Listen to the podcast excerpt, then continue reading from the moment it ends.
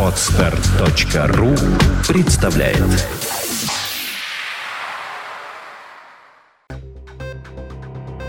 Здравствуйте, уважаемые слушатели! Редакция сайта бухгалтерия.ру подготовила для вас обзор самых обсуждаемых новостей недели с 25 по 31 марта. Президент Владимир Путин поручит правительству пересмотреть размер фиксированных страховых взносов для индивидуальных предпринимателей. По последним данным, в связи с повышением ставки взносов с начала года закрылись 336 тысяч индивидуальных предпринимателей. Эксперты прогнозируют, что до конца года закроется 600 тысяч. Тем временем российский бюджет уже потерял 13,5 миллиардов рублей. Так чиновники хотели привлечь в бюджеты страны 5 миллиардов рублей дополнительных доходов. Однако массовое прекращение деятельности ИП принесло убытков вдвое больше ожидаемой выгоды. Если квартира принадлежала собственнику более трех лет, то доходы от ее продажи не облагаются НДФЛ. Таким образом, можно не подавать декларацию по доходам от продажи жилья. Конечно, если нет других доходов, подлежащих декларированию.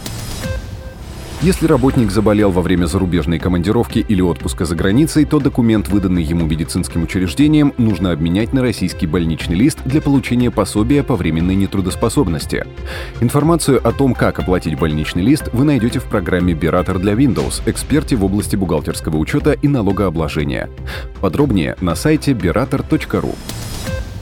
Минтруд разработал законопроект, который защитит интересы рядовых сотрудников организаций. В частности, за трехмесячную задержку заработной платы недобросовестного работодателя обяжут обращаться в суд о признании себя банкротом.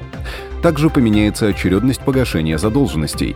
Первому деньги выдадут арбитражному управляющему.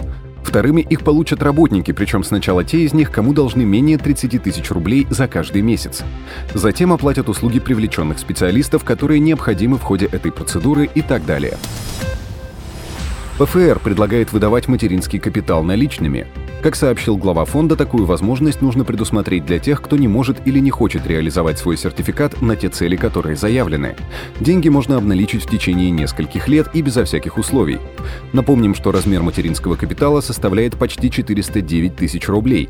Право на его получение имеют семьи, в которых после 1 января 2007 года появился второй ребенок, либо третий ребенок или последующие дети, если при рождении второго ребенка право на получение этих средств не оформлялось. Потратить капитал семья может на улучшение жилищных условий, увеличение накопительной пенсии одного из родителей или образование одного из детей.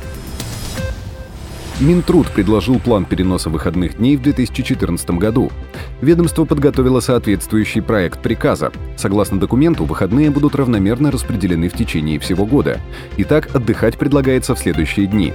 С 1 по 8 января, с 8 по 10 марта, с 1 по 4 мая и с 9 по 11 мая, с 12 по 15 июня, с 1 по 4 ноября.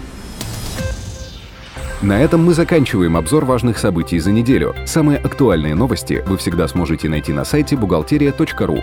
Спасибо, что вы были с нами. Слушайте нас через неделю.